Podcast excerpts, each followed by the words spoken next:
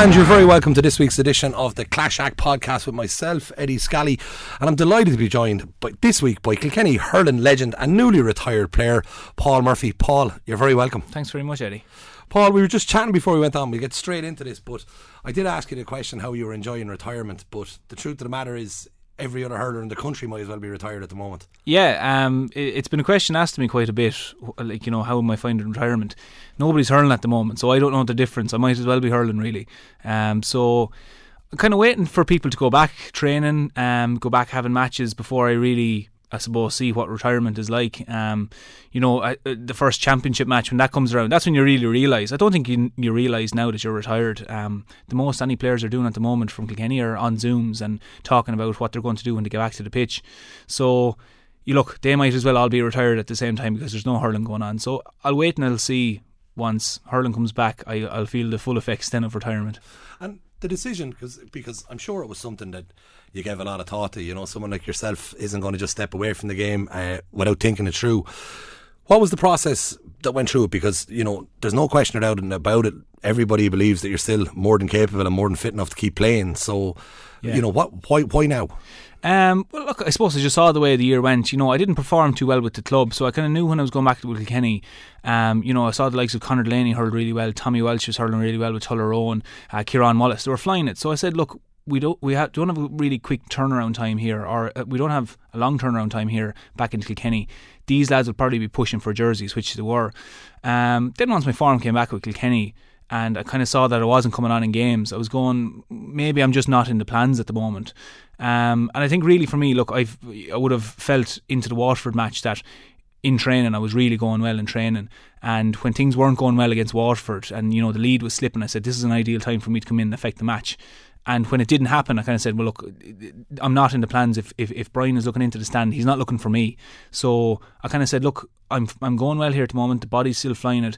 If, you know, I'm not really in the plans with Kilkenny, well, I can do a savage amount for Danesfort because unfortunately, part of being an intercounty hurler is you're not with your club for much of your career full time, really. You go back for windows here and there.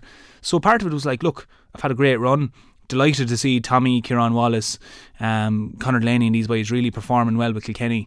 And you know what? Now is as good a time as any to go back and really, I suppose, commit 100% to your club while the legs are still flying it and you're still, you know, in your in, in full working order, I suppose, to put it one way. Yeah, no, no, 100%. And I'm sure Danesfort are delighted to be getting you. It was, it was at the time of the retirement, one of the people had, had rang me and asked me for my opinion on your retirement. And I said that I, I always loved the idea of a player with still something to give, stopping in time that he can go back to his club and give it two or three years at a very good level. Whereas if you continue playing for Kilkenny for another two or three years, like Danesfort will be getting a very much broken down version of Paul Murphy by the end. Yeah, that's it. Um, you know, usually if you do get to, I suppose, push out your career till you're 34, 35, you know, the legs are starting to slow down a small bit there. Like, by no means, if you look after yourself, I mean, you can still perform to a very high standard, but your prime is gone past you. Whereas, you know, I'm 32 years of age, I've looked after myself over the years, and I also haven't had any real major injuries. I've done hamstrings and AC joints and different things, but no major injuries that I have to worry about.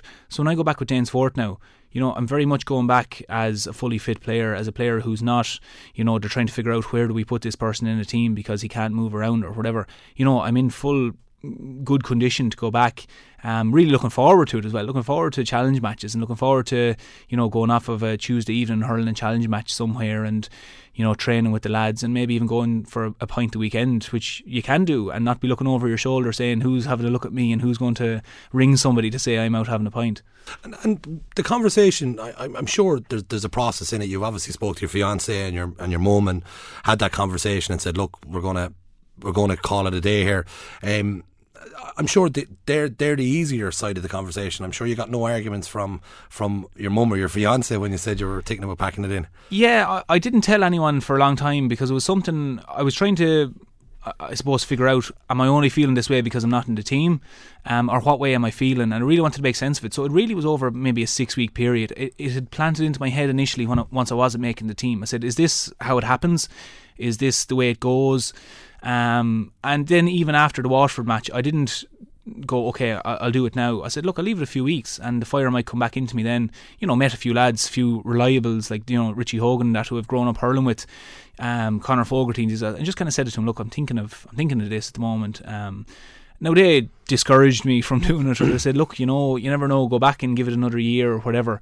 Um, but by the time I would have said it to, let's say, my mum or said it to my fiance, it was pretty much, look, this is 95% sure now at this stage, um, and gave the reasons for it. And because I thought about it for quite a while, you know, you have quite good reasons for it, and you know, so it- the other side, it was a very comfortable decision to make at that stage. It wasn't a snap decision, so they were obviously upset, probably because it's been a great journey, and to see this part kind of closing, it's it can be tough for, let's say, mum or my sister or whoever hearing it. But um, look, that's just part of the process. You have a great journey, and it has come to an end. No, exactly. Um, obviously, there was another person that you would have had to sit down and have a chat with or ring or what way. I don't know what way you did it, but Yeah. obviously, the conversation. I'd spoken to Brian before and I asked him about retirements um, and how he handles them. And he said to me, when an intercounty hurler comes to you and tells you he's thinking about retiring, he's retiring. He Yeah. said that if the process has started working in his mind, he's not going to be able to do what's needed to play. So generally, if they come to you at that stage, he said, sometimes you'll have a,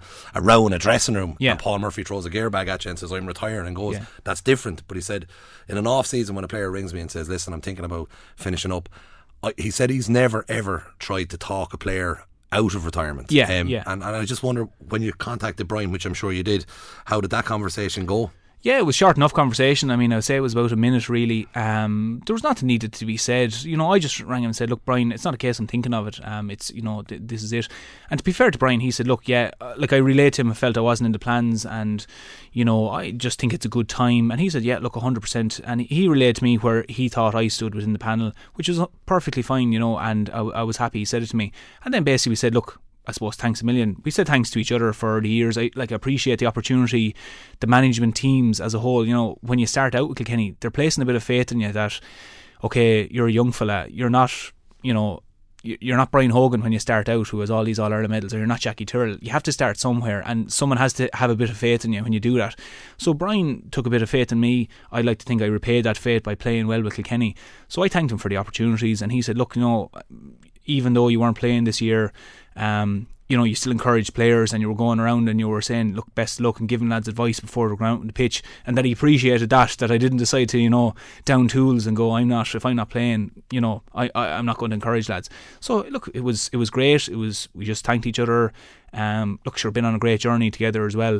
And that was really it. It, it, it I probably described it in longer than the conversation actually Yeah, of was. course. Yeah, it was only about a minute and just said thanks and listen, that's it. And we'll, we'll talk to you soon. No, it's it's it's it's a very fair way. I know, I know it's like people people don't see it from both sides sometimes as well, and it's it's it's a very tough job for Brian. And, and like because a couple of weeks back we spoke to Chap Clare, and Chap's retirement was a little bit different than yours. Chap got the phone call as opposed to make the phone call, and he said he was a little bit hurt by the fact that it was a phone call. You're not in the, in the panel anymore. Goodbye and good luck. Hmm. And I said to him, no matter what way that was done, the outcome is still the same. If I ring you up and say you're a lovely fella and you're a great lad, but you're still gone, Yeah. ultimately you're still gone. And, and he agreed that Brian's position is, is a very tough one in that sense. But what I would ask you is, as a manager of a team, like Brian Cody is without question the most successful GAA manager of all time, probably the most successful manager in any sport in in the world. Like his his record speaks for itself, but he seems to have this stone cold killer um, mantra about him. Yeah. Like, was it like that? From like, I, I'm sure when you started hurling for Kilkenny, I'd say Yeah. when you walked in, you probably got a bit nervous when you see Brian Cody coming. Yeah. you know. Yeah. But over the years, like you've been there from from day dot for Paul Murphy right up until the end. Yeah. Is the person we see on TV that stone cold killer? Is it like that in the setup, or what way would you best describe him? Uh, I think uh, the I heard David Herity describe it the best way before that. Brian Cody, whatever you think Brian Cody is, that's what he is. You know, he's the most generous man going to charities and different things, and he'll do things. You know, he'll just he'll drive to Ballycastle and he will do a medal presentation and head out the door and not look for anything, and he'll do that. He'll also ring you and tell you you're dropped, and that's it, and on you go. So he's been different things to different people, and I suppose like that, Chap Clear's opinion has been that he was dropped, and obviously that's not a great position to be in, and that's your last memory. There can be mixed emotions involved in that, but like my, I mean, my my relationship relationship with Brian was um, I was called into training as a 19 year old to fill a gap within, you know, if lads got injured, you'd fill a place. And I walked into a dressing room, and I remember it was over in Kieran's College of a, a Wednesday evening, I think it was summer's evening, great evening for training. Walked in, and I remember looking around. I genuinely, you know, Brian Hogan, I mentioned him already. Brian Hogan, Eddie Brennan, Michael Kavanagh, all these lads, you know, I was trying to go, where do I sit in this dressing room? I was nervous about where do I sit in the dressing room because some lad's going to give out to me now or something, you know, and I was going to embarrass myself. Brian was the first lad who came over and just said, recognised that obviously I'm probably quite nervous coming in. Said, well, Paul, how are you? You're welcome in and all this. And in fairness, other boys came over to me, like Jackie came over kind of straight away. Eddie Brennan was another fella came over, and you know it was, it was really appreciated. And you know went out in the pitch and to train. And sure, I looked around, and here was Brian Hogan at the far side stretching and whatever. And I think Brian Cody could see then that I was going, who do I ask a fella to puck here, or do I, you know, puck a ball across the pitch, or how do I do this? So Brian just Brian Cody let a shout at Brian Hogan, Brian puck with Paul there. And that's how you know it got me out of a sticky situation. So he, he did that at the start to I suppose get me going. Um, and when it came to matches, then as well, I suppose once I came, he dropped me. Then I was dropped for two years. You know, I was dropped in. I was dropped. I came on the following year for a league panel, dropped, and I was dropped in 2010. And it came to a stage, I think, in 2011 where I had been on and off panels, and I think Brian was looking for, look, what's your plan? Like, you know, what do you want to do? And I kind of basically said to Brian, look, you either start me and give me a chance, or you know, what am I doing here? I think I'm the right man for the job. And I think that's what Brian relates with that. Brian can listen to that. And so for all the times where he helped me, eventually I told him, listen, you have to be kind of playing me. And I think what you're asking of me, I'm doing. So as a result, you should be playing me. And I think he kind of recognised that, said, okay, there's a bit of fire in this lad, we'll put him on.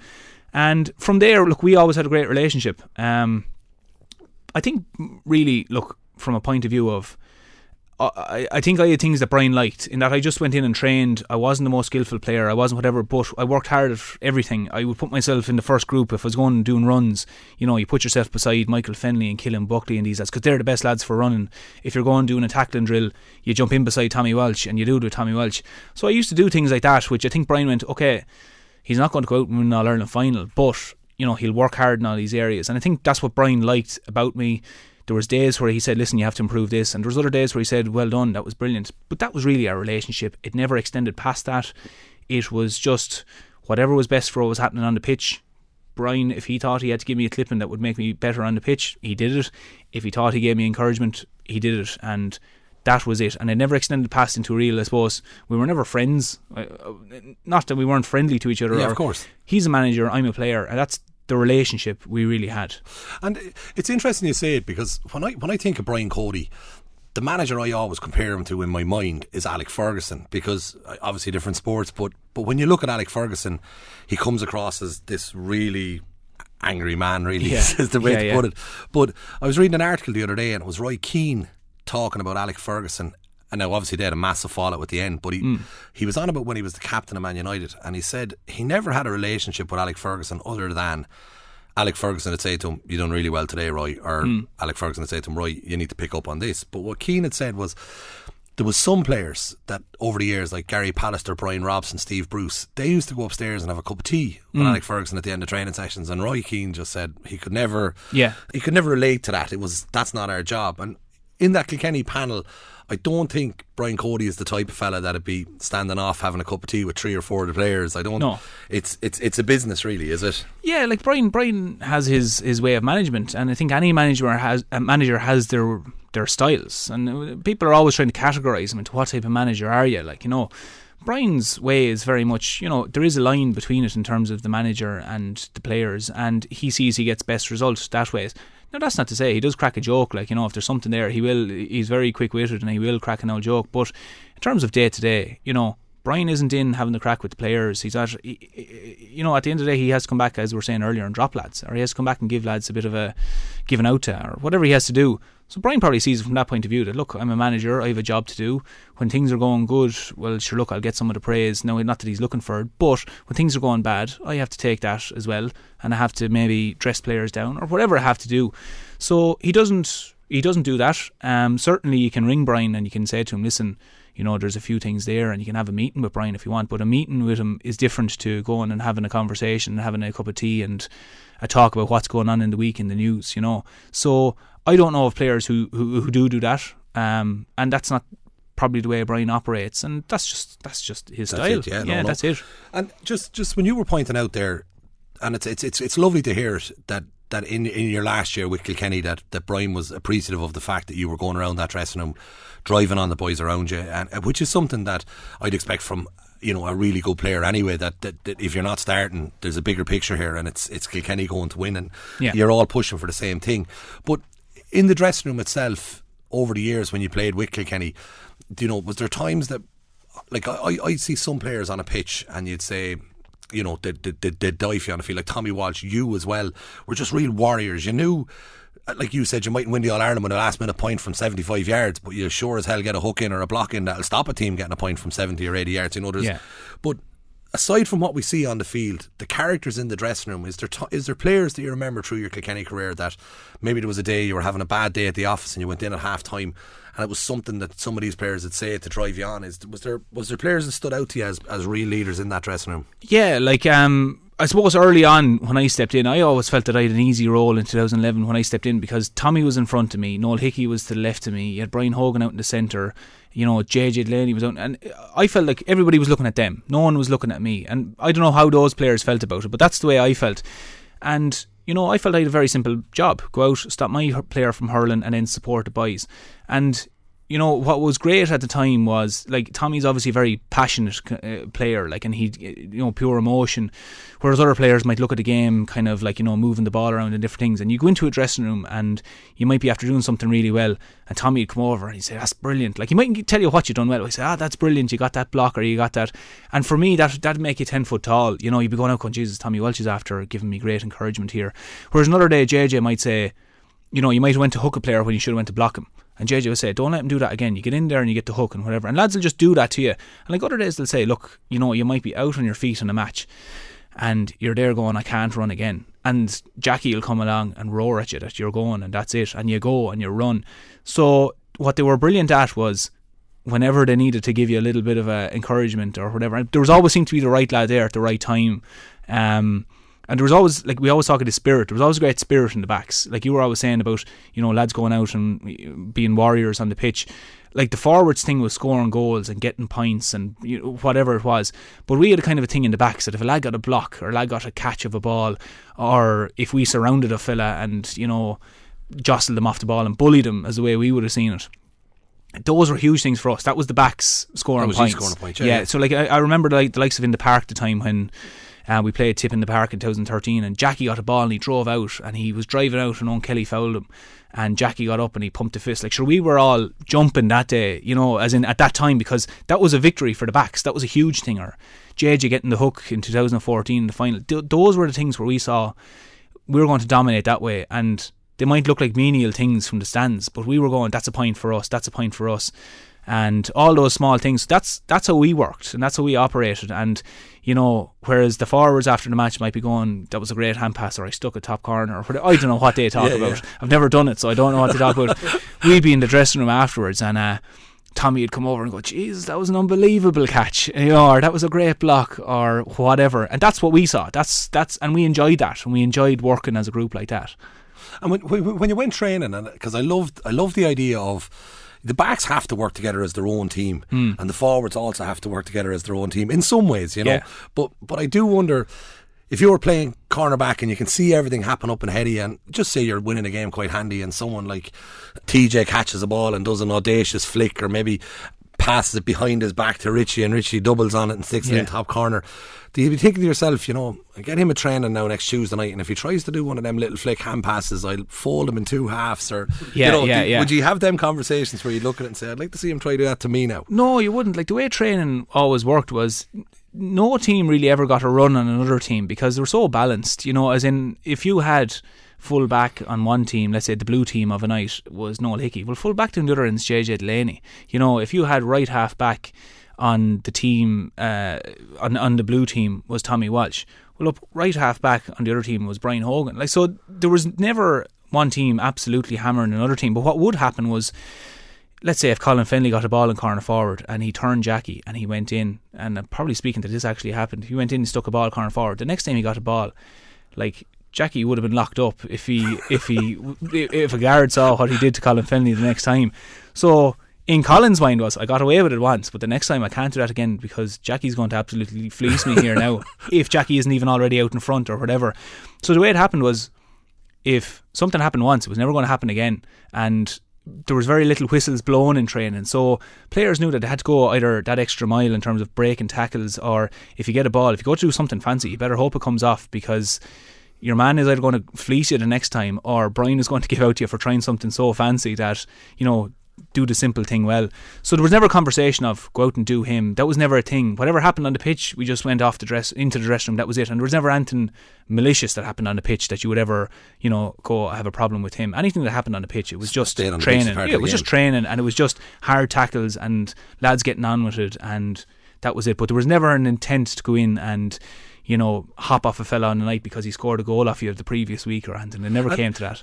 did, did, did it ever, like, I, I sometimes, and I try my best to not let it happen, but sometimes I go, if I set out two teams in a training session, you know, nearly by default, I've got certain players that always end up marking each other. Yeah. And, and sometimes it nearly gets to the stage where I let you win this ball and then you let me win that ball. And it's kind of, mm. they don't do it intentionally, but I yeah. think a player can walk off a field and say, you know, Paul won three balls and Eddie won three balls, balanced each other out. We're both of us are super players. Like yeah. when you went training, was there a particular corner forward that nearly was on you a lot? Yeah. You know, who was that player? I suppose the first, Aidan Fogarty forever, and we, we used to laugh about it. myself and Taggy were always on each other, um, and we always laughed at it that we were forever on each other. I think it's because uh, we were trying to figure it out.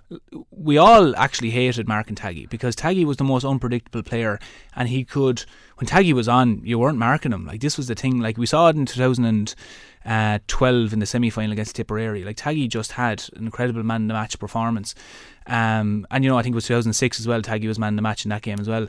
But Taggy would come in because Taggy was lightning fast, and I know one of the things that would have been an attribute of mine was being fast, and I was fast and whatever. But Taggy was playing you at your own game. I mean, there's no one faster than Aidan Fogarty, and he could mix it either way he wanted, and you couldn't guess. He had no pattern. Whereas you, you could go out and look at the player now. You could play Galway next week, and you could look and say Cathal Mannion or someone or, or Conor Whelan. What they normally do is they'll get a ball and they'll turn onto their side. I'm just using them as an example. Yeah, of course, yeah, yeah. They move onto their side. But Taggy hmm. would never do the same thing twice. He would just get a ball and he could burst and he could strike it, you know, on the run over his shoulder. He if he went past you, he was gone. Other players you might catch him, but he was gone. But we used to always laugh. We don't know why. We were forever if there was the teams were it, it was never A versus B teams, but whatever way it was set up, whether it was intentional or not, me and Taggy would always be on each other until eventually Taggy moved on. But yeah, it was or the likes of Ger Aylward. I would mark Ger quite a bit because Ger would give it back to you as well. Where if you were going to go on and you know I'd pull and drag at a player and you know try and put him off, you try and pull at Ger Aylward, he'll you know you, will do it once and that's it. Like, you know. and, and, when you see the young lads coming into the panel over the last few years, like you, you were you were quick to point out about how how happy you were to see young Tommy coming into the panel and how well he's doing, and the young Wallace chap as well. But when you see the young lads coming into the panel now, um, in your last couple of years, was there any of them young lads that really stood out to you in mm. training, or you know, the, yeah. The, the, was there any of them that kind of jumped off the page that you thought, look, this guy's got it? Yeah, sure, of course. I mean, the likes of Adrian Mullen, I would have heard of the Mullens from Ballyhale, and would have obviously seen them playing with Ballyhale and with Kieran's all the ways up. And Adrian came in, and I just said, like, this fella's absolutely top notch. Eoin Cody, the same. At the moment, James Bergin is a player with Conahy now. Um, James is in training with Kilkenny and his attitude is brilliant. Mikey Carey from Gowran, like these lads are coming through at the moment, and what's happening as well is because they have a foundation as well, another thing that people don't maybe realise of strength and conditioning from like under 14 up, there's a bit more, I suppose, structure in that way that maybe wasn't there when I was coming through, even in schools and stuff. That's not by anyone, I suppose, dropping the ball or anything. It's literally a case of that the game is progressing so far that players now at underage coming in have a lot more structure in the way of even nutrition and diet. When these lads are coming in, I mean, they're machines coming in the door where you weren't. You maybe had to wait a few years but these are big men coming in the door and have great talent.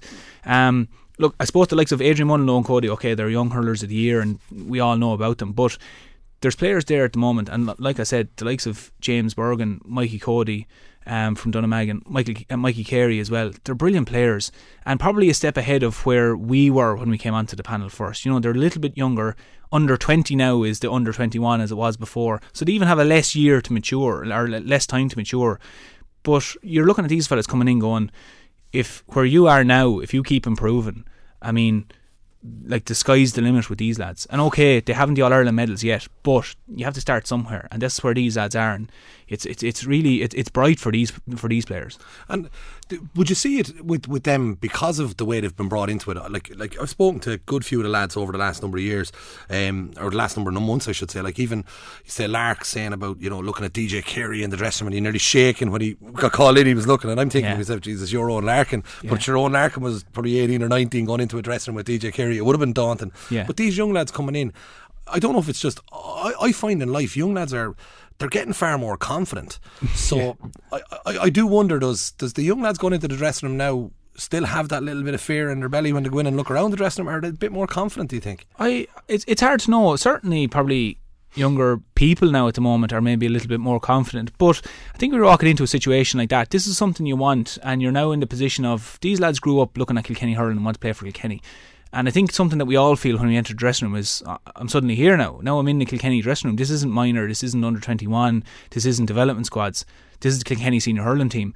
So if you're okay, maybe use someone else instead of you know Eoin Cody and the lads who would hurl with TJ. But if you're a young forward coming in uh, to a Kilkenny dressing room, I know TJ Reid is talking out beside you in the dressing room, or Richie Hogan is talking out, or Conor Fogarty, or Cillian Buckley regardless of how confident you are, you're now standing beside the best hurlers in the country and you now want to mix it with them and you want to take their jersey. So if you're not nervous in that situation or you're not kind of intimidated or you know that these things you're not looking around the dressing room pro- not that there's something wrong with you but that's not normal you know yeah. so I've no doubt that these players come in look I, I didn't I would have similar to like I said to you earlier that when I came in first players came over to me I made it my business to go over and talk to younger players when they came in just say hello to them and uh, that's Uh, worth a lot to those players. Give them an old text or whatever after a match to say they, they played well or whatever. See, uh, likewise, when I retired, then a few of those players texted me and just said thanks a million for when I came in initially. You said well to me, or you whatever. So that to me would say that yes, players are coming in that okay, they might be confident in their personal life and they might be confident of their capability, but they're players who nevertheless walk into a dressing room to see Brian Cody and they see DJ Carey as a selector and they see TJ Reid talking out. They're you know intimidated and they're nervous and they want to do well. So I'd say that is still there. And before we, we switch off the, uh, the Kilkenny side of things, because there's so much more to your life than, than just Kilkenny hurling. But before, like like in your career there with Kilkenny, you, you've won four All Stars, you won four All Ireland medals, you won five national leagues. Like I hear some people and they're on about the commitment levels that need to be taken. You know, the, the amount of time, the amount of stuff you give up. Like over the course of your career, like when you look at it, was it was it was it just was it was it really a massive sacrifice on your time, or is it something that you look back on and say, you know what, this was worth every second of it? Like, oh yeah, like I mean, I think it's only a sacrifice if you don't enjoy it. I mean, I enjoyed every second of it. Um, there was never a moment. There's obviously tough decisions to be made at times where okay, I can't go here, I can't go there, and there's people going off to festivals or they're going on weekend breaks, and you can't do them. But like I'd be in a position that if I didn't want to be, if I wanted to go off and do those things, I would have went off and done them. I'm a grown man, you know, and I, I don't have to hurl for Kilkenny. I don't regret a second of it. And the, the proof in the pudding is that, okay, let's say 10 years ago where someone asked me to go out on a night out and I said no I'm not because I have training whatever. I can't even remember that night but I remember probably the, the, the product of going training and winning all Irelands. So the way I always traded it off was I can't go out tonight for a few pints the lads are going but they won't remember this night in, in six months' time. Probably won't remember tomorrow morning, but they won't remember it in six months' time.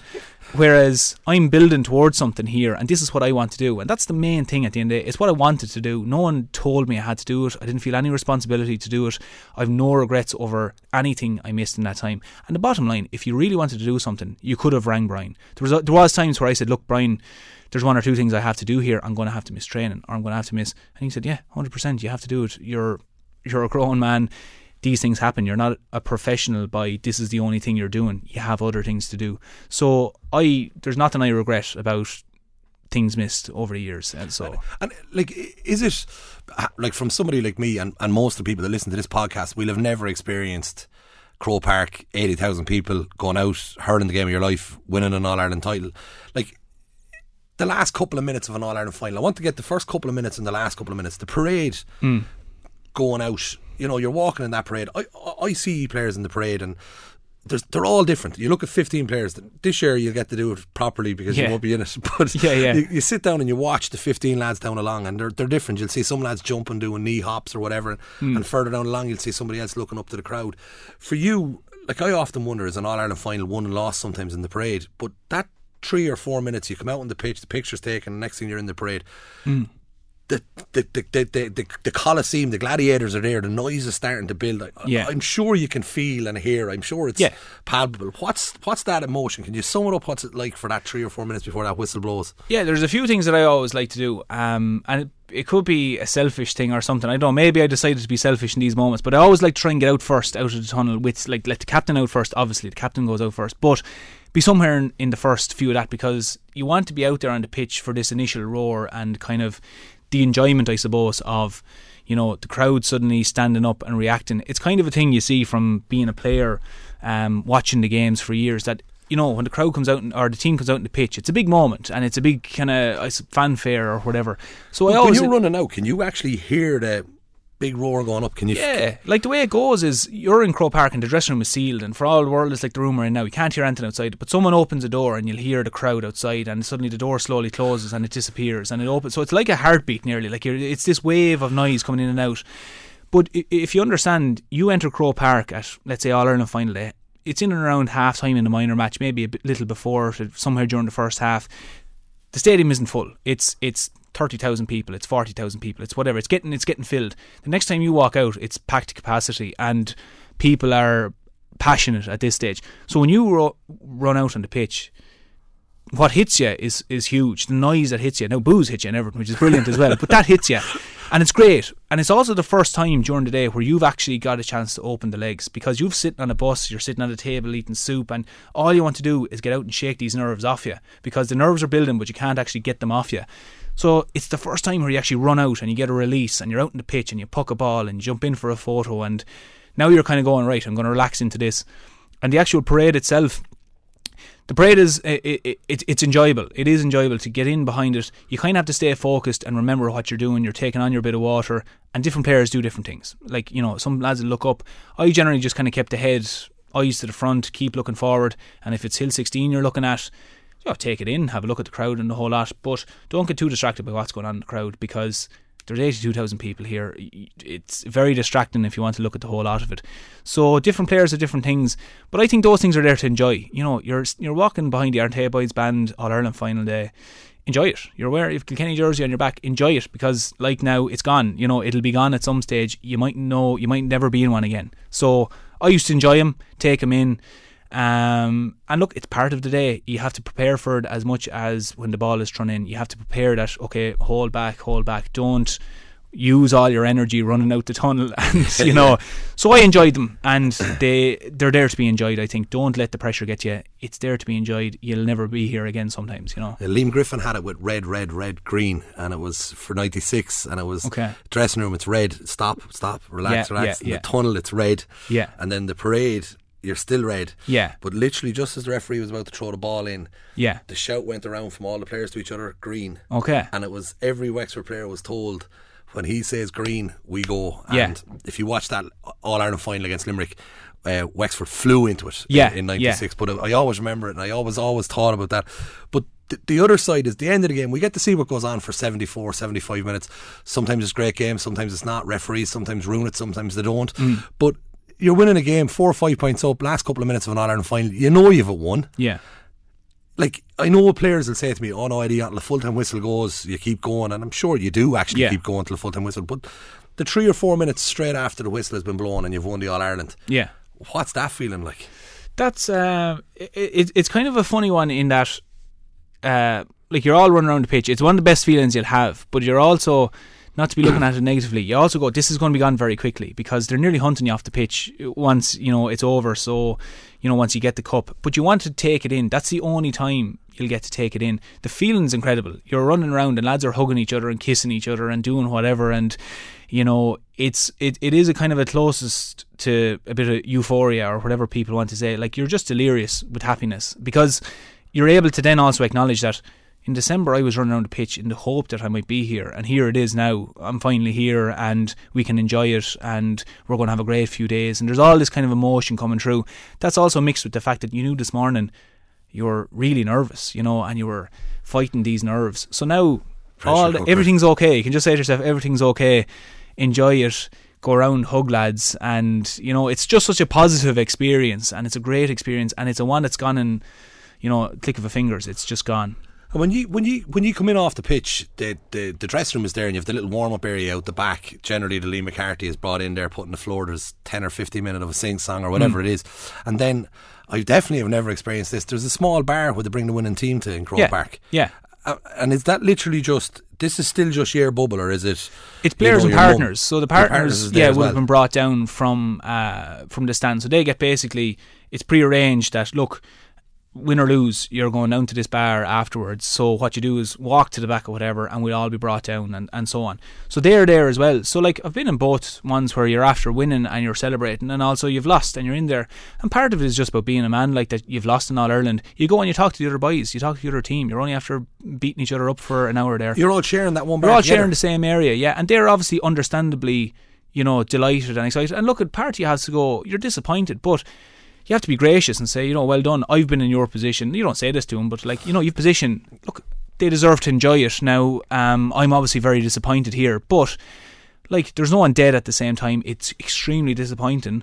Um, but unfortunately, you just came up short, and that's a risk you take. So when you're in this environment, you go in, you have your point lot of lot of emotions in the room, like the extremes of people being delighted after winning the All Ireland, people being in the gutter that they're after losing one, and probably maybe after paying bad or whatever. So there's a lot of emotion going on. Um, but any any time I've been in it, you know, no one's let themselves down. You go in and you have your pint, and people know each other from colleges. People know each other from work on the opposite teams and different things. So I've been in that experience where I, after winning All Ireland, and other players come over and say, "Well done." You have a you have a bottle with them, you have a pint, whatever it is, and you have a talk and you say good luck to each other. And there's actually a good bit of respect inside in the, in, in the room. I never realised the two teams went in. I always oh, thought straight away, just, yeah. Because yeah, like a traditional home with us is if, if if if we win the county title, my club's Garrycastle home in Westmeath, and if we win the county title. The day after we win the county title, unless it's Athlone or after beating in the county yeah. final, they'll come and join us. If it's at Athlone, it's after yeah. beating this county final, they're not welcome. Yeah. Um, but but, yeah. but but generally, like say Danesfort were beaten by Ballyhale Shamrocks in the county final yeah. on the Sunday. On the Monday, the Danesfort lads might text the Ballyhale boys and they'll all meet up and have a pint or yeah, whatever. Yeah, yeah. That that happens. I think the length and breadth of the country in a lot of places, but an hour after an All Ireland final Mm. to put the two teams together back in, if like if it was a wild match, Yeah. It's a recipe for disaster. But obviously, as you say, these lads know each other inside out. Yeah, it doesn't like you know we've had you know like we've had matches, we've had All Ireland finals that have you know there's been serious there's been lads you know sent off, there's been lads after splitting each other open, and it's a fair testimony to lads that they walk into a dressing room after or they walk into uh, A have bar. a, pint, a bar and have pints. Now, like if you talk years ago, believe it or not, I remember chatting to Pat Herbert, who used to hurl for Limerick, cornerback for Limerick, and I think it was either the To insult Pat now. Either the 82 or the 72 final. I can't remember which one it was. Now. We'll go with One or 82, the we'll other. We'll go with 82. We call him younger than what he is. But um, but he was saying that the function afterwards, the, so the actual you go to City West, Kilkenny go to City West, and let's say Tip go to the Burlington or whatever. The function afterwards used to be that was all in one. So you like that's a recipe for disaster now because it. you're going to have lads till three in the morning, and then you'll start deciding to settle scores then. but like you know, two hour, an hour after the match is no harm. Lads go in, and like I said, it's actually quite a good experience to go in and um, better if you've won it. Like, but go in and actually see boys that you're after playing against. You're about to walk out into a situation where the media are going to want to know what happened and dissect everything and the supporters and everything. But for this moment, you just get to walk in, talk to each other, say hard luck, well done, whatever it is. It's quite a positive experience. Uh, I've never had a bad experience in it, um, but yeah, it's probably something that people don't know even happens. You enjoyed more, I'd say, some more than others, obviously. Yeah, yeah, yeah, yeah. The, the last type of an All Ireland final is one that you've experienced as well. Is a draw. Mm, yeah, yeah. What's it like in the dressing room after that? Um, that's it can be a tough one in the dressing room. You're you're trying to convince yourself, look, we didn't lose, and that's a big thing. But for the last, let's say, between the semi final and the final, you've built it all the ways up, and there's been a huge amount of you know um, mental energy and physical energy and emotion put into building it up. So you hit the match just right, you hit match day just right, and you perform on the match day. Um, and there's enormous effort that goes into it. And there's enormous effort dealing with tickets and dealing with people ringing you and meaning well. But there's a lot, you know, anywhere you go, people are saying best of luck on Sunday. And it's brilliant. But at the same time, you recognise the pressure. So when a drawn match happens, you kind of go, I have to turn around and do this all, all this again in three weeks' time or two weeks' time or whatever it is. Like we did it in 2012 against Clare, or sorry, uh, Galway. And no one had done it previous to that. I think in fifty years or something. That's right. Yeah. So we now turn around and there was no formula for this. There was no, you know, Didn't what do even we know do what here day to have the match either. They didn't. You know, I think I remember there was something with the with the Camogie was meant Camogie or the, yeah. the football All Ireland, the female football All Ireland. I can't remember which it was, but nobody knew what to do and when we were going to be playing. And we're going to be playing Saturday night. Is it under lights? What is it? And how do we prepare? And we have to go through all this again. It was kind of the thing of turning around and asking you to run a marathon. You know, after running a marathon, you now have to turn around and and, do this again. So it is tough, um, and you'll swing from uh, we left it behind us to you know what we're about to hurl a second all Ireland here we have another chance and thankfully both times we took the opportunity so it's tough it's tough to build yourself back up but you kind of have to say to yourself isn't it a great position to be in like we're giving out we're out to hurl a second all Ireland in one year you know so But the, the, I, I can picture me, Paul, and I'm sure you're not this guy, but I can picture me being devastated that I can't go down to City West now and absolutely let her a few points over. Yeah, yeah, yeah. And, like, do, do we? Do, does Brian say, "Look, boys, go and have a couple of points"? Yeah, yeah. straight away. Yeah, yeah. Brian. uh, One thing I will say about Brian, Brian has never told us not to drink. He never tells us, like, lads, you can't have a drink. He expects you to be a grown up and just go, well, you know, if I want to perform, yeah, well, not even behave, but do you want to perform physically to the best of your capability? So you can't be going off drinking pints. But at the same time, if you've won a match. And you know you you kind of want to basically compound that good feeling of go off and have a few pints, and you've obviously worked hard for this, and we're in a good place, so go off and have a few. So Brian would have to come in and just say, "Look, at lads, I, I don't care what you get at tonight." That was generally kind of the line. I don't care what you do tonight if you go off and have a few pints, grand, and lads will go off and have them. We decided to do it. I remember against Galway in 2012, Galway went and did a recovery session in um, one of the hotels around Dublin, and we I think we went out in Kilkenny. We just long enough of passing now that I can say it. We we went and had pints, and we said, okay, we have to turn around and do this, but should we have three weeks to prepare? Um, yeah, sure. Look, it is what it is. We'll have a few pints, won't do us any harm, and that's what we did. And I, I even remember 2014. I think we did the same. Now I don't think lads went out, but lads had a few pints. But lads were so tired. I think lads just kind of went. There was no momentum in it. We said we'll just go home. But Brian didn't say, lads, you can't drink. Um, you know, we have to do X, Y, and Z. I think we did a recovery the following day, or maybe the Monday evening, or whatever it was. But he never told us not to. He always said, "Look, go off have a few pints there if that's what you want to do, and enjoy it." No, brilliant. We'll, we'll skip back onto your club side of it there because you've been you've been very fair and open on, on on your county side. The club Danesfort. We can start kind of at the end of it. Like you, you, you've you've a very very strong club, but the last number of years, it's you know you've been struggling a little bit at at the senior level without being you know relegated or put down to intermediate. You've been, you've been having a tough for a team that. On paper, I- I would have perceived as someone that should be performing maybe a little Yeah, bit better. yeah. Um, what would you put that down to at the moment, or Yeah, can you put look- your finger on it? It's. Uh, I suppose if I could put my finger on it, you know, we wouldn't have been relegated last year or anything. What I often say to lads is, look, there's a, there's a kind of a big four in Kilkenny with the clubs who, um, continuously year on year perform, and outside of that, you know, it's it. There's a serious battle to stay up in senior. But I'd also say with the fact that is there's a fine line between senior, intermediate, and junior in Kilkenny. You know, on any day, a top junior team in Kilkenny would put it up a, a serious fight against, let's say, ourselves as we were senior. In the last few years, if we played a top junior team, you know, they would put up a serious battle against us in, in senior level. Okay, let's say we were we were at the lower end of the senior level in terms of results, but you're talking about small margins. Where if you go to other counties who have enormous amount of teams, you know there's enormous differences between the teams across all levels, from the county champions at, se- at senior to the county champions at junior. We don't have that in Kilkenny. There is big differences, but you know if you're in senior in Kilkenny, it's a tough place to be. You need results straight away once you're in the league to keep you up, to stay away from relegation. Because that once you get into that relegation battle, all previous form is basically gone, and anything can happen in that time. And I suppose we were fortunate over the while that um, we were on the better side of those results. Um, look, I suppose just realistically, you have to put it down to we just weren't. Um, not that we weren't good enough. We were good enough to stay up senior. We just didn't put the performances together to stay up there, and we got punished. And you know that's just the cycle of hurling. You know, you go down, but if let's say if we were to win intermediate this year, that would all be forgotten about, and we'd be back up senior. And you know, it's it's just the next part of the journey. So senior hurling in Kilkenny is tough. We got punished. We just didn't perform this year, and and that was it. There was other years where we were never in relegation. We performed really well. It's just it's just the nature of it, really. But it's it, like the point you make about Kilkenny hurling with, with, with the small number of teams in each in each level. I think it's is it 12 teams? About 12, yeah. Yeah, 12 senior, 12 intermediate, 12 junior. Hmm. And when you look at it on paper, I remember two year ago with the Blacks and Whites, we were getting friendlies against Tipperary club teams. Yeah. And I remember playing a team one day, and one of the lads got me the team. If you know what I mean, I, I don't won't name them. I can't remember who it was anyway. But Yeah. We we obliterated them. We beat them by about 34, 35 points. Yeah. And I was fuming because we were out in the championship the following week, and I was after getting a Tipperary senior hurling team to come down and play us, expecting a real battle. Mm. Yeah. We might keep with them for sixty or seventy minutes, and that'll do me. You know, if we stay with them for fifty minutes, Yeah. and they beat us by five or ten points, I'd say to the boys, "These are a senior team, and it'll be grand, and we'll kick on." Yeah. But we murdered them. Yeah. And I, I was fu- fuming now, and I thanked them for coming down. I really wanted to say to them, never come down here again, but Yeah, I just thanked them.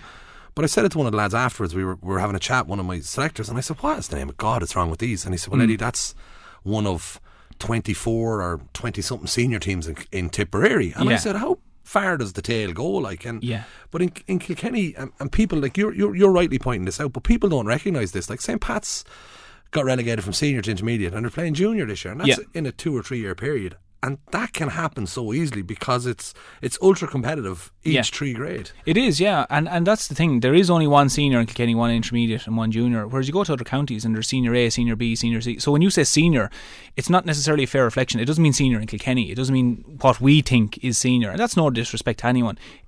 Cork is the same, you know. Cork is a similar kind of uh, uh, setup, um, and like you said, you know, unfortunately for for for Ballyragget, who went down to junior, likewise you see Lisdowney, who are after coming from junior up, which is you know obviously a harder thing to do. Ourselves, we did it from between 2006 2011, went from junior to senior. So I think we we can see the examples in in both ways that because there's such a fine line between the whole lot of them, you know, a team can go very quickly from junior with the right structures in place, junior up to senior. But likewise, you can go from senior down to junior. And I just think that what that proves is that there is a fine line between all of the grades, and that if you have a good setup, you can you can do a lot. But also, if you let a few things slip, you're going to be punished. And we were punished, you know, in in, in that way. So it's a great place to be. I, I think it's a great place to have your club hurling. That it's so competitive that it's not a case of that some teams go out, maybe perform, but still say senior. In, in Kilkenny, it's a case if you don't perform at senior, you're going to be in relegation, and you're possibly playing, you know, you could be playing Clara, or you could be playing James Stephens, who will most likely get themselves out of relegation, or you could be playing a Ballyhale team who had a quick turnaround from a club all Ireland, maybe didn't put out their best team, or happened to be in relegation at the moment, which happened was it last year, or the year Yeah. before and now you're facing Ballyhale. So you're not even going to avoid the real big teams. So having a situation like that breeds a real competitive environment that no club can slack off because you're going to be punished. You're going to be relegated. You lose your status as a senior club, intermediate club, whatever it is. And do you think Kilkenny have the have the right balance? Do you think their club championship in its current format is there's no fair way because lads will say to me, "Oh, this is fair, that's fair," but I think a knockout championship. Straight knockout championship, you have one bad day and you're gone. Yeah. That's not really fair. But when you've got the league championship to ease yourself into it, then you Yeah. go into knockout based on where you're positioned in the league table. Yeah. And go on and so on and so forth. I think in general, the teams that are meant to be in the final and the teams that are meant to be in the relegation final over the course of the year, it kind they kind of find where they, sh- they deserve Yeah. to be. Yeah. I think it's a fair format. What do you think yourself, Paul? No, I'd agree, and and like you said, um, kind of the proof in the pudding of that. People, I think, regardless what kind of setup you have, there'll always be people who say you could be doing it better. But I think the setup we have, you know, it, feeds into the county setup, which we've seen how the county setup has worked over the years. We're producing like the the best hurlers in the country, or up there with the best hurlers in the country, whatever way you want to put it. We're winning all Ireland's. That's not just because there's 30 players in with Kilkenny. That's because the club scene um, is so competitive that we're producing players who walk in the door into Kilkenny that are of a really high standard. Um, the structure itself, like you said, if you even play really poorly and you don't win any of your matches, you're still going to be hurling till October or so. You're still going to get the game time. Okay, it's back on you that you're not winning your matches, but like you said, it's not a case that you train all summer, you play one match and you're gone. You know, sure, you'll have you lose lads that way. Lads will go off and play and go off in J ones, or they'll go off and hurl in Dublin or wherever. Um, but regardless whether you hurl good or bad, you're going to get games in Kilkenny, and you'll get champ- league and championship games. If you're not getting the results, that's back on you. Um, but I think the structure which is good there is that clubs are getting games. There's a good balance. There's a good break between them, and that we're trying to maximise um, players getting games over the year. Yeah, I think to be fair to the GAA, because I'm going to talk to you about some of the rule changes in a few minutes, but one of the the GAA actually did. Um, I think one of the rules that's after been brought into place is, if I'm if I'm wrong, someone will correct me, but in 2023. I think it's 2020. No, yeah, 2023. By 2023, every club championship is only allowed to have 12 teams Okay. in the senior grade. But I- I was, I was actually looking through the rules the other day because they're Yeah. so they changed the whole time. Yeah, yeah. it was. Um, I, I'm pretty sure I'm, I'm I'm on the ball on that. But when I looked at it, I said um, I said to myself, you know, this this is is a big thing because when you go and I'm taking Tipperary as an example, I think there's uh, there's a there's an insane number of of Tipperary clubs um, in it Yeah. in, in their club championship. They, they, it's it's.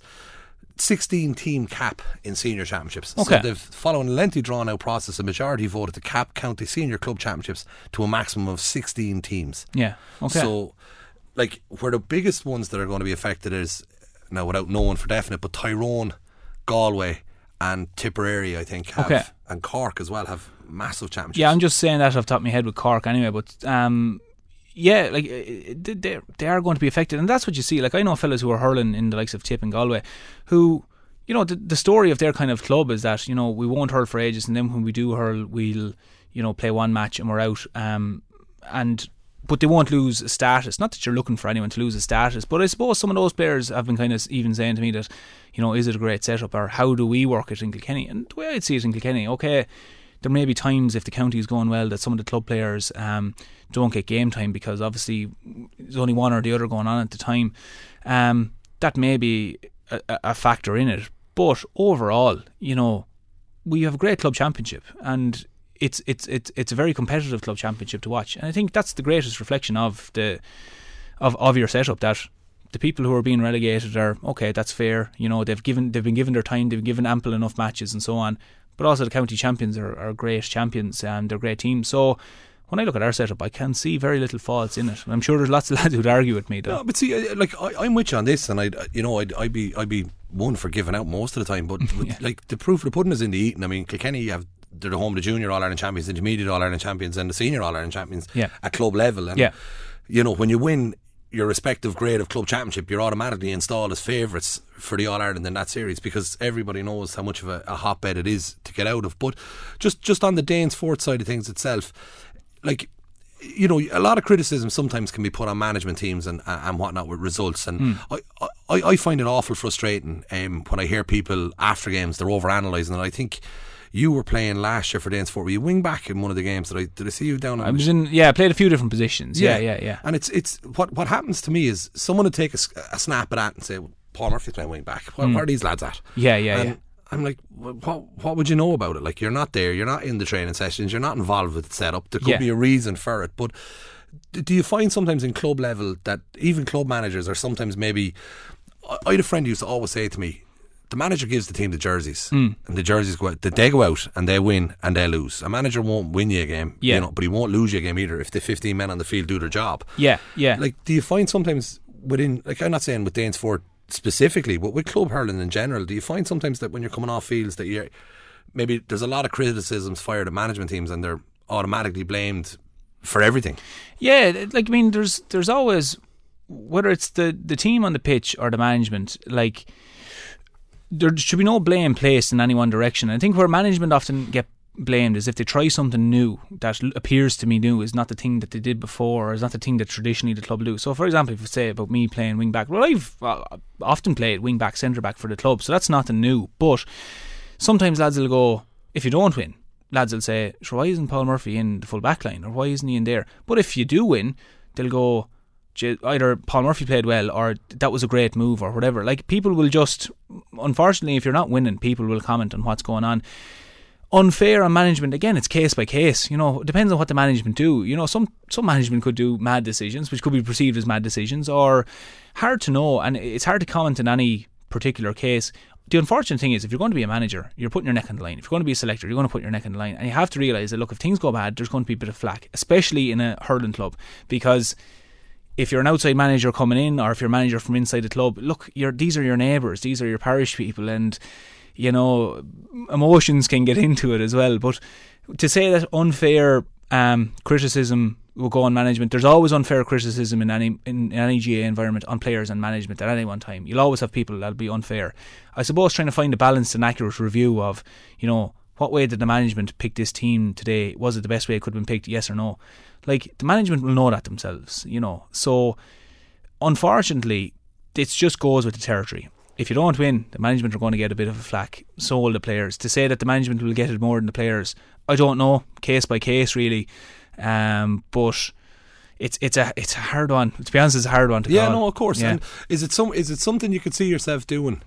Um, whether it's with Danesfort or with Kilkenny or you know, is it something you could see yourself? Is that management or Yeah, coaching you- or yeah coaching and management? Well, I'm involved. I got involved with the development squads now. So Ned Quinn uh, rang lately. Um, an idea they're do- they're doing now is basically kind of having ambassadors with the development squad. So ex players who are just after finishing up. So myself, Aidan Fogarty, um, PJ Ryan, DJ.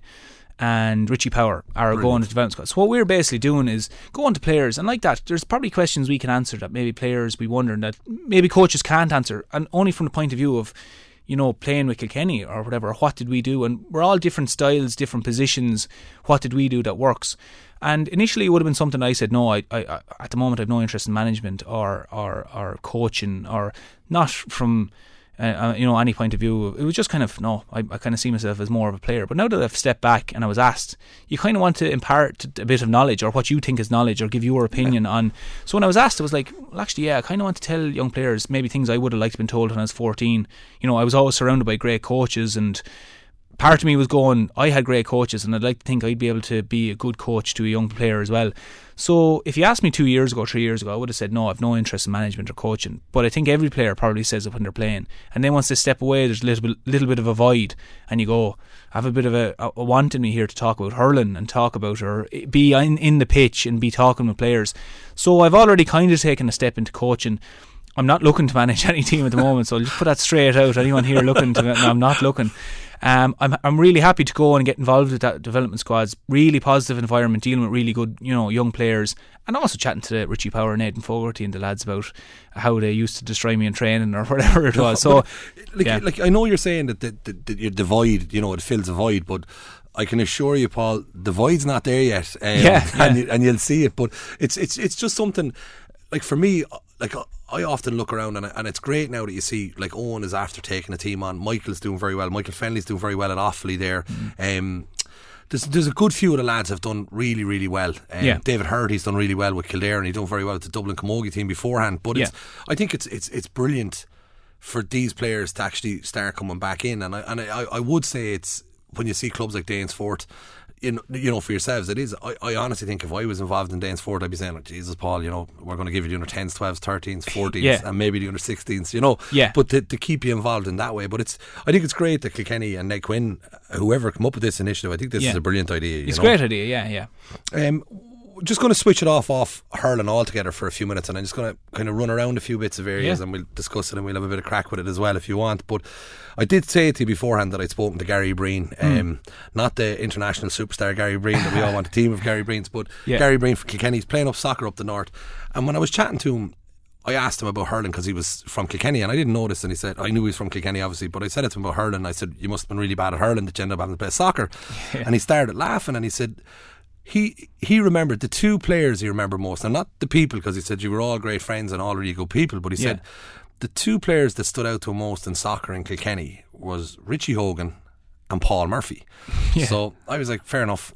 You, you know, Richie, I thought maybe, and I was thinking Paul, where would he be? And next thing he said Paul was in goal. Yeah. But he said, you know, genuinely, he said, you know, Paul was good enough to do it as a goalkeeper. Um, Like, do you remember playing soccer? Obviously with Gary. Yeah, I do. Of course, I do. Um, you know, we played underage at Fort Rangers, and we would have played with um, played with Kilkenny then, likes of the Kennedy Cup, and it was obviously a very young age we were playing at. And you know, Gary was Gary was a big man when he was even underage. He was taller than a lot of lads, so he was a centre half or midfield. But you could have played him anywhere. You know, he had great feet and he had great balance and really good uh, soccer brain on him, and that was apparent straight away. Um, and you know we had great times. We went and played in Kennedy Cups. I think we we, we actually came. I think it was fifth. Ronnie Grace was over the Kennedy Cup team that we were um, that we were playing on. We came fifth in Ireland. I think it was.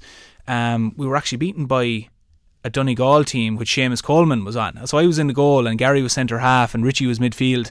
And Packie Bonner's nephew scored a goal on me. so ironically, the Packie Bonner's nephew was a striker and I was on the goal. But um, but Gary was centre half, and like we mixed it. Like Anthony Stokes, the the DDSL team that won, Anthony Stokes was on, and you know he subsequently went off to Arsenal and Celtic and wherever he went. But you know, we mixed it with with those as a Kilkenny team, which was really. I don't think anyone has gone that far since. Maybe they have, but you know, it was a great achievement. And we also went on. We you know we did trials, and you, myself and Gary played in a tournament in, in Manchester a few years ago. A team invited us to go and play in Manchester, and we did at the age of like thirteen. Again, I was on the goals, and Gary was centre half. So you know, we played a lot of soccer together, and we, we enjoyed it. And it was very much that was I suppose you know it's, it's nearly twenty years ago now when we did that. But um, yeah, great times with Gary playing soccer it was brilliant. It's great to see what he's done as well. And like with him saying that you could have met a Paul, like I know, you know, I know you didn't pull up in a Ferrari outside there. You wouldn't yeah. be doing the podcast with me if you had a site Manchester United. You know, Shane would do his best, but he wouldn't be able to pull that one off. But yeah. like, was there ever a time in your mind that you said, you know what, I want to play for, I want to play for Arsenal in goal, or you know, was there when mm. you hmm. were playing well? Was it was it ever something that came into your psyche, or was it always I want to play for Kilkenny hurlers? No, like it, it was, um, it was something. Of course, I thought about it. You know, when things were going well, there was always people there saying, you know, you can go really far with this. I suppose as a young fella, you know, from Danesfort. Uh, and lads saying you could go to England. I was thinking of all these like Spanish and Italian fellas and Brazilian lads. I said, well, sure, lads from Danesfort don't go and do that. Maybe that was part of me saying that. Um, you know, I, I, I was good in the goal and I enjoyed playing on the goal, and you know these opportunities were coming up, but I suppose they're quite daunting opportunities as well. Um, and there was no one. I suppose it's very hard. No one can give you advice on that because it's something probably no one has done before. I mean, I can't go and knock on Packie Bonner's door and ask him, "Well, what did you do?" Like, you know.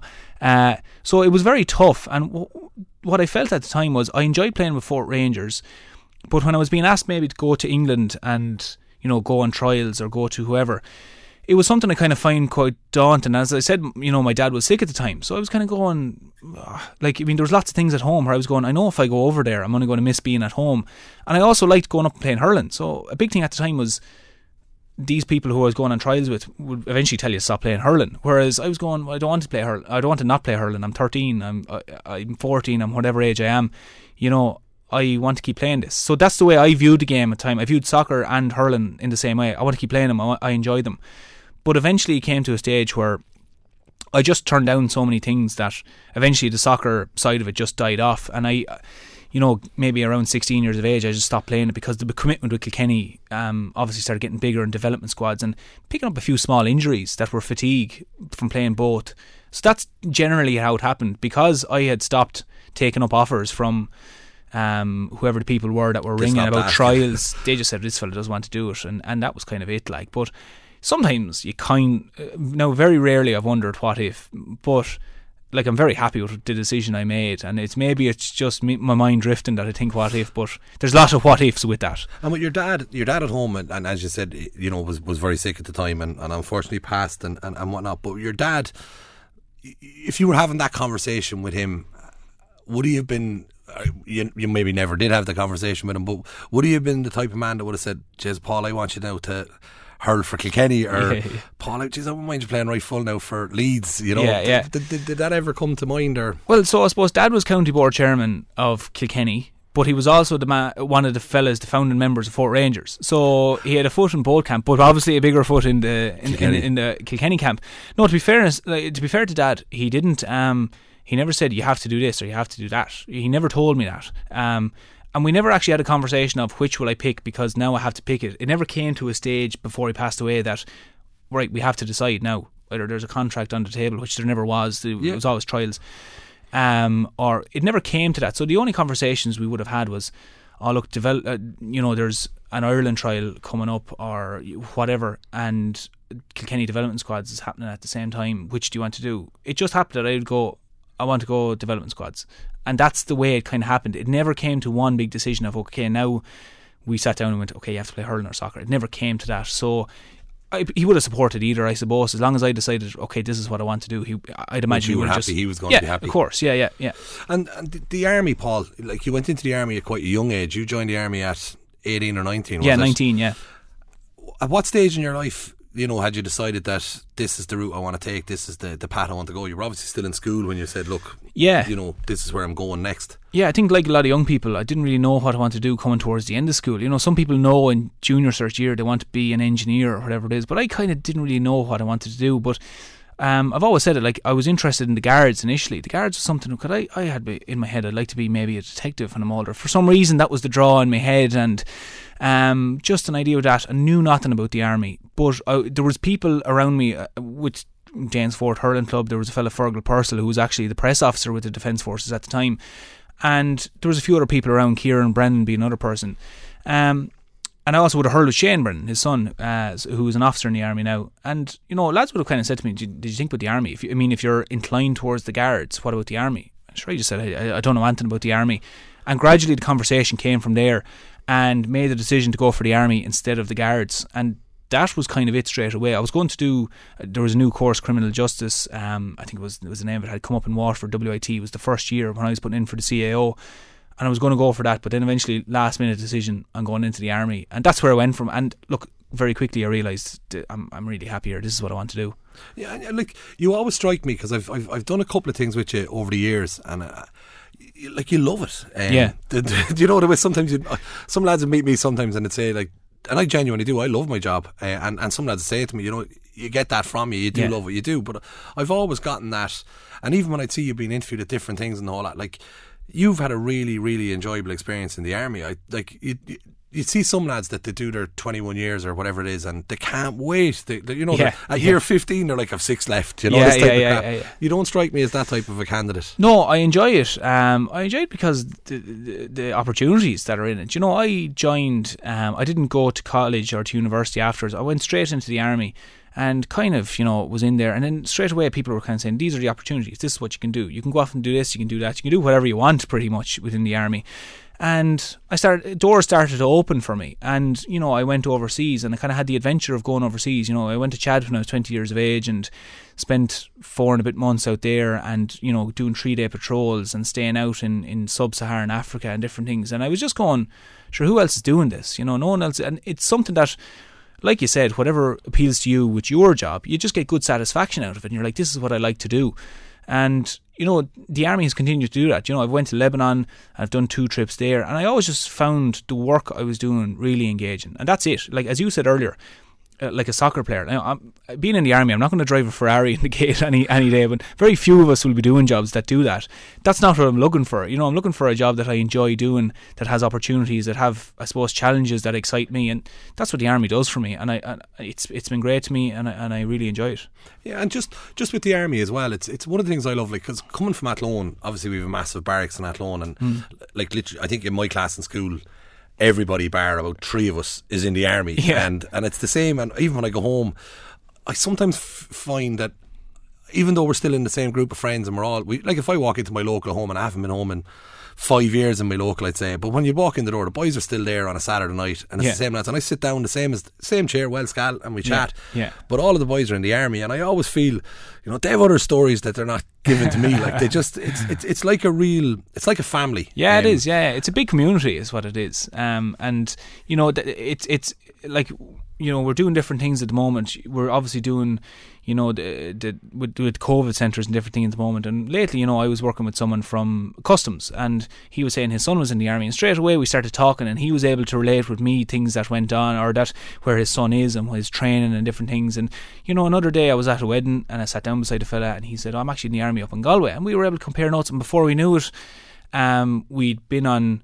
Uh, let's say not the same trip, but trips after each other. We knew the same people, so it's it's been a great way to meet people in places and strike up conversation because nearly everybody knows someone in the army, and you know it's a great way to start conversations with people as well. But it is a big community and uh, kind of a thing if we look after our own in, in that way.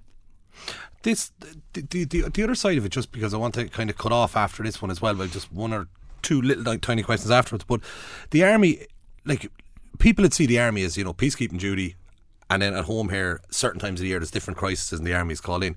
Yeah. But right now, during this COVID crisis, the army was called in to do the contact tracing at mm-hmm. the beginning. It seems to be nearly fully led and read by the Irish, the, the, the, the defence forces. And right now, with mandatory quarantines, all of this stuff, it, like it just seems like the army is literally told you just have to do everything really. Yeah, well, this is play. This is it essentially. You know, so we have a joint task force that's up in Dublin at the moment, and obviously the whole COVID thing just fell on top of everybody and we're kind of looking at well how do we sort this well within the defence forces we have huge experience in operations and logistics you know we have to get let's say um, 300 tro- troops from I- from Ireland to Central Africa, we have to get them food, we have to get them water, we have to find a camp, we have to build a camp, we have to sustain them, we have to get electricity, we have to do all these things. So when we're back in Ireland now, suddenly COVID lands on us and they go, how do we solve this? Well, now we have an army that can do logistics, can do operation, can move people around, can operate for uh, lengthy periods of time away from home. And this is what we do. So at the moment, you know, between Rosslare, Dublin Airport, the the mandatory quarantine hotels, contact trace and vaccination. You know, a lot of my friends are doing the swabbing at the moment, the, the testing, which the testing is the huge part of you know keeping track of this.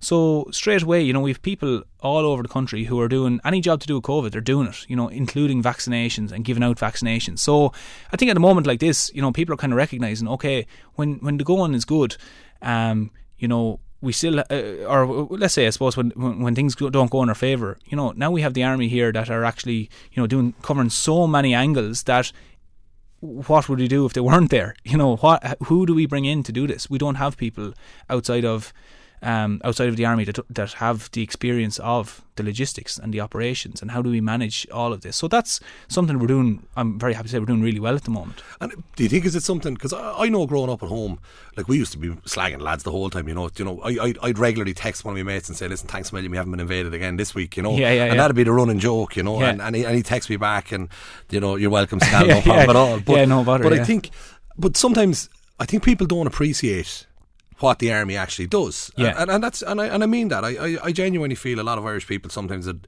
underappreciate the facility that the, our defence forces actually is there yeah. to help us. And Athlone I've seen it on so many occasions when the Shannon burst its banks. It's Yeah. it's it's the army that comes in and stops all these houses flooding and, and, and people that say, Oh yeah, but it's a big deal. But if that's Yeah. your house that's about to flood Yeah. and there's forty soldiers at the It is a big deal. stand- you're damn right it's a massive deal, you know? Yeah, yeah. And and, and for us we appreciate it. Mm. And and I just wonder, do you think now when you're front and centre doing this for the nation that people are actually going to stand back and have a look and say, Well, I can tell you something for nothing. I was quite glad we had the army during COVID. Yeah, that's it. Like, I, I think what the big thing is is some people's perception of what an army is and what they do. Like, they look at the American army and the Chinese. These are the exceptions to it. Like, I mean, these are the American army put eight hundred billion each year towards. Uh, their army, like the GDP of Ireland, isn't 800 billion, so that's an exception. If you look at armies around the world, and I've, work, I've worked with many of them overseas, what armies and defence forces as a whole do is they are set up in such a way that they suit what the intentions of the country really are.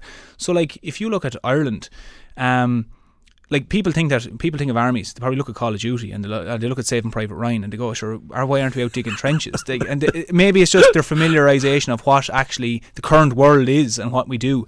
But I think there was like last year. I remember seeing it. uh, It was like twenty fourth of February last year, and on one day the headlines in the paper were I think the air ambulance service that the that the Air Corps had uh, had ran like six air ambulance services bringing people in you know from Sligo to or whoever to Beaumont Hospital for serious operations where the Ordnance Corps had gone into Kilmainham and done bomb disposal in the same day. The the, the Shannon had burst its banks in Limerick and those soldiers from Limerick were out fixing this, as you were saying, saving people's houses at the time, and at the same time, an IED went off in Mali and personnel were injured.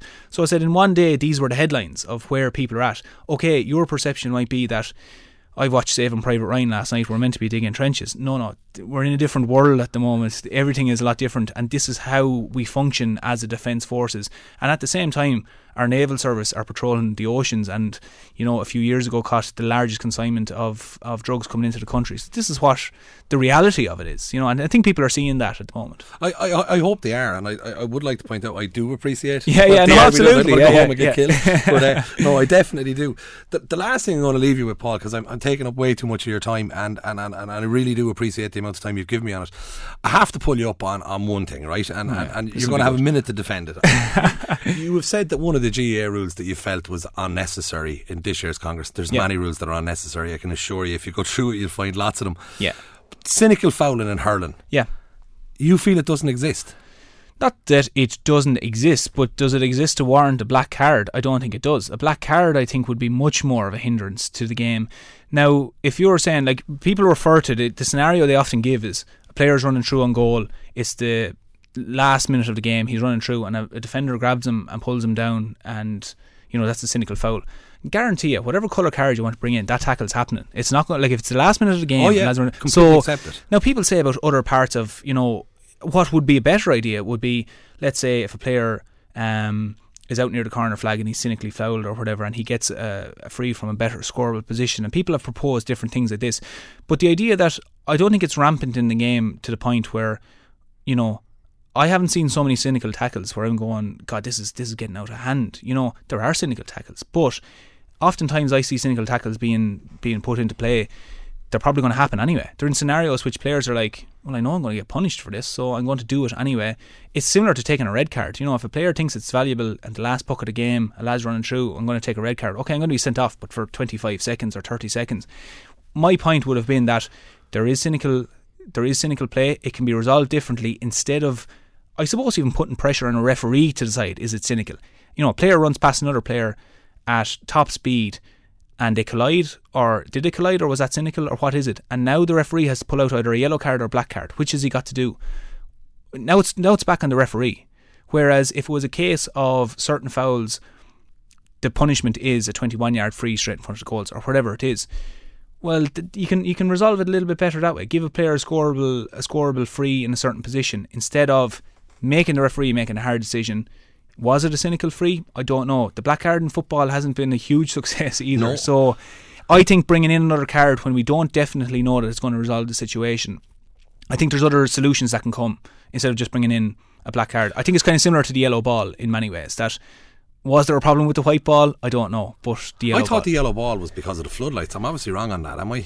Um, I think it was. I think it was because of the floodlights. Yeah. Um, I think there was a study done essentially on that. Um, the likes of white tennis balls are yellow, and, and these. Are, this is what I'm led to believe. But I never had a problem with the white ball. In if there's a problem with floodlights, it's because possibly the floodlights are too low. But if if a ball is up in front of a, a floodlight that costs fifty grand in Croke Park, if it's, it's yellow or if it's white, you're not yeah. seeing it. So um, sometimes you know I, I just think that maybe there's motions being brought because we need motions on the table sometimes. I don't think the black card the, is one the, of them. The black card motion. See, I blame the Sunday game for an awful lot of stuff. Okay, uh, yeah. I genuinely do. I, yeah. I, I, watch the Sunday game some nights and I'd see they'd show Paul Murphy six clips of you pulling the jersey, and then yeah. the next day in the match, the first ball goes in, you don't pull the jersey, referee blows the whistle and gives a free against you. Yeah. And you're going, what the hell is happening here? Yeah. And then I'm saying, well, the referee was obviously watching the Sunday game and assumed that Paul was pulling the jersey, and I think yeah. they've been pushing for this. Oh, cynical foul, cynical foul, cynical foul, and now in comes the black card. But when you're on about motions being put on the tables for the sake of motions being put on the table,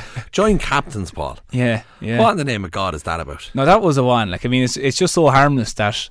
Um, I don't, I, I don't know where it came from, um, and not to insult whoever put it forward, but why anyone felt the need that two people going up collecting a cup is, is, is, you know we've actually seen great occasions why when two people have gone up and, and collected a cup and it's been absolutely brilliant. You know even things like Henry bringing up James McGarry onto the steps and different things they're you know they're big moments like you know and we've often seen clubs as well bringing up mascots or people who elderly people within the community they're not giant captains but they're bringing up a second person. What this was to put out was a second person going up collecting the cup of one other person I don't, I don't see what the problem is. Is it, is it a case of somebody sitting there and saying, "Ah, oh, that didn't happen in my day now, and that shouldn't be happening"? I think it's more of a case of someone probably looking for something to put forward. You know, I, I need to put a motion forward here. It's almost like when you have a committee meeting, people will feel the need to talk because we're sitting around having a committee meeting. You know, so I'm not sure. Where but the motion passed. It carried. Passed. Yeah, yeah. So it's a great motion. I don't know. I'm not sure. I'm not sure, but it's in now. So I don't know. Is it a fifty thousand euro fine if two lads go up and collect it? I don't know what it is. But, but it's it, like it is, and like the, the the other one that I did see was the the, the, fine, and I think it's probably right, but the, for every minute your team spends in the dressing room, um, I think the, the, the, the, suspension, it's an actual suspension if two people go up and collect the trophy. Oh, is it? Okay, yeah, I didn't know that. Right, um, right. I, I, actually pulled it because I said I'd check it. The, the, the, if the two people go up and collect the trophy, I'm pretty sure is a, a suspension. Okay. Um, where am I? Yeah, earlier in the day it was pre blah blah blah. This means that only one nominated pair of joint captains will no longer be allowed to lift the trophy. I don't know if it is a suspension, but there's definitely there's repercussions there anyway for it. Th- there is big repercussions for it, but there was a few other ones that were passed through it. Yeah, a county team is fined eighty euro for every minute that they exceed the fifteen minute half time interval. Okay. Um, they're sent off in a final in which their team has been victorious shall not be allowed. Wait, here this. This is brilliant. This now. one now. If a player is sent off in a final in which their team has been victorious, they shall not be allowed to participate in the post match presentation ceremony. To do so carries a penalty of a one match ban. So if you get sent off in the All Ireland final, Yeah. you have to leave the pitch. Yeah, The boys can stay out there that's ridiculous. Now that is ridiculous. Uh, and it's a one match ban. You mean your punishment for causing the foul is being sent off the pitch? Your punishment shouldn't be not to be part of the celebrations. You're not allowed You're, to be you're being double punished now, as far as I'd be concerned. There, A GAA trophy should not be used for any commercial purposes. The penalty for doing so is a 12 week suspension. Jesus, every you- every business in the country is going to be. If you're sitting on the bonnet of a car with Liam MacCarthy, God Almighty, there's going to be lads. There's going to be no brown envelopes going around. So anytime the cups come back, And yeah. this is, I leave you on this one. A goal can stand in either a football or hurling match if the referee determines it was prevented from crossing the goal line by anyone other than the referee or a player. So, So if, words, the, if a Labrador runs onto the pitch, the Labrador gets a two match ban. the Labrador gets sent off, but the goal stands. okay, well that's good to know. I won't ever be. I won't ever be up that end of the pitch. Maybe it'll happen on my end of the pitch. But, But but these these are things that have Well, to be that's it, sorted yeah. at these very well, the red card one, I, I don't get that. I mean, someone being punished twice. Uh, I don't know what scenario why you wouldn't let them be part of. I mean, if I was on a team that lost and someone got sent off, I wouldn't begrudge them celebrating with their team. You know, they've won by whatever means they've won. Like you know, and to say that that player has to go down to the dressing room now and sit there and possibly might be the only time they collect this cup. I think this, the scenario I could look at with the one match ban, it's it's nonsensical to put that in. But Mm. I would also point out if you've just won the All Ireland final and he's getting a one match ban, he's going to be banned probably for the first round of the Walsh Cup or something next year. Oh yeah, yeah. Do you yeah. know what I mean? It's not like he's going to be missing next Yeah. week's, uh, you know, big big match. But I, Yeah. I still can't understand how. Yeah, I don't see why. I mean, again, has it been a problem? Has it been a problem that's been crippling the GAA? I don't think so. So I don't know. no, no. well, I can I can, actually can't think of any scenario, any any player that's been sent off in an All Ireland final where I've looked at him after the game saying he shouldn't be allowed to celebrate. Now Yeah, I, I to be honest, I, I, I'd speaking myself, I'd take the rap for that one. Like you know, as in if I got a red card, I go, well, I'm gonna, I'll take the ma- match ban next year. I'm about to go out here and celebrate. and, you know, I'm not going to play the Burn Cup there next year for the first round. So yeah, No, Paul, you've been an absolute pleasure to talk to. I, I really appreciate your time there. From from everybody here, I want to thank you for what you've done for Kilkenny hurling and what you're doing at the moment with the Irish Defence Forces and helping us all with the whole COVID thing. Um, I really look forward to seeing you with Danesfort this year in the in the club championships and seeing what you and the lads can do there. But for your time today, thanks very much. thanks very much, Eddie. That's brilliant. That is this week's Clash Act with myself, Eddie Scally, joined today by Kilkenny hurling legend Paul Murphy. I look forward to speaking with you all again soon.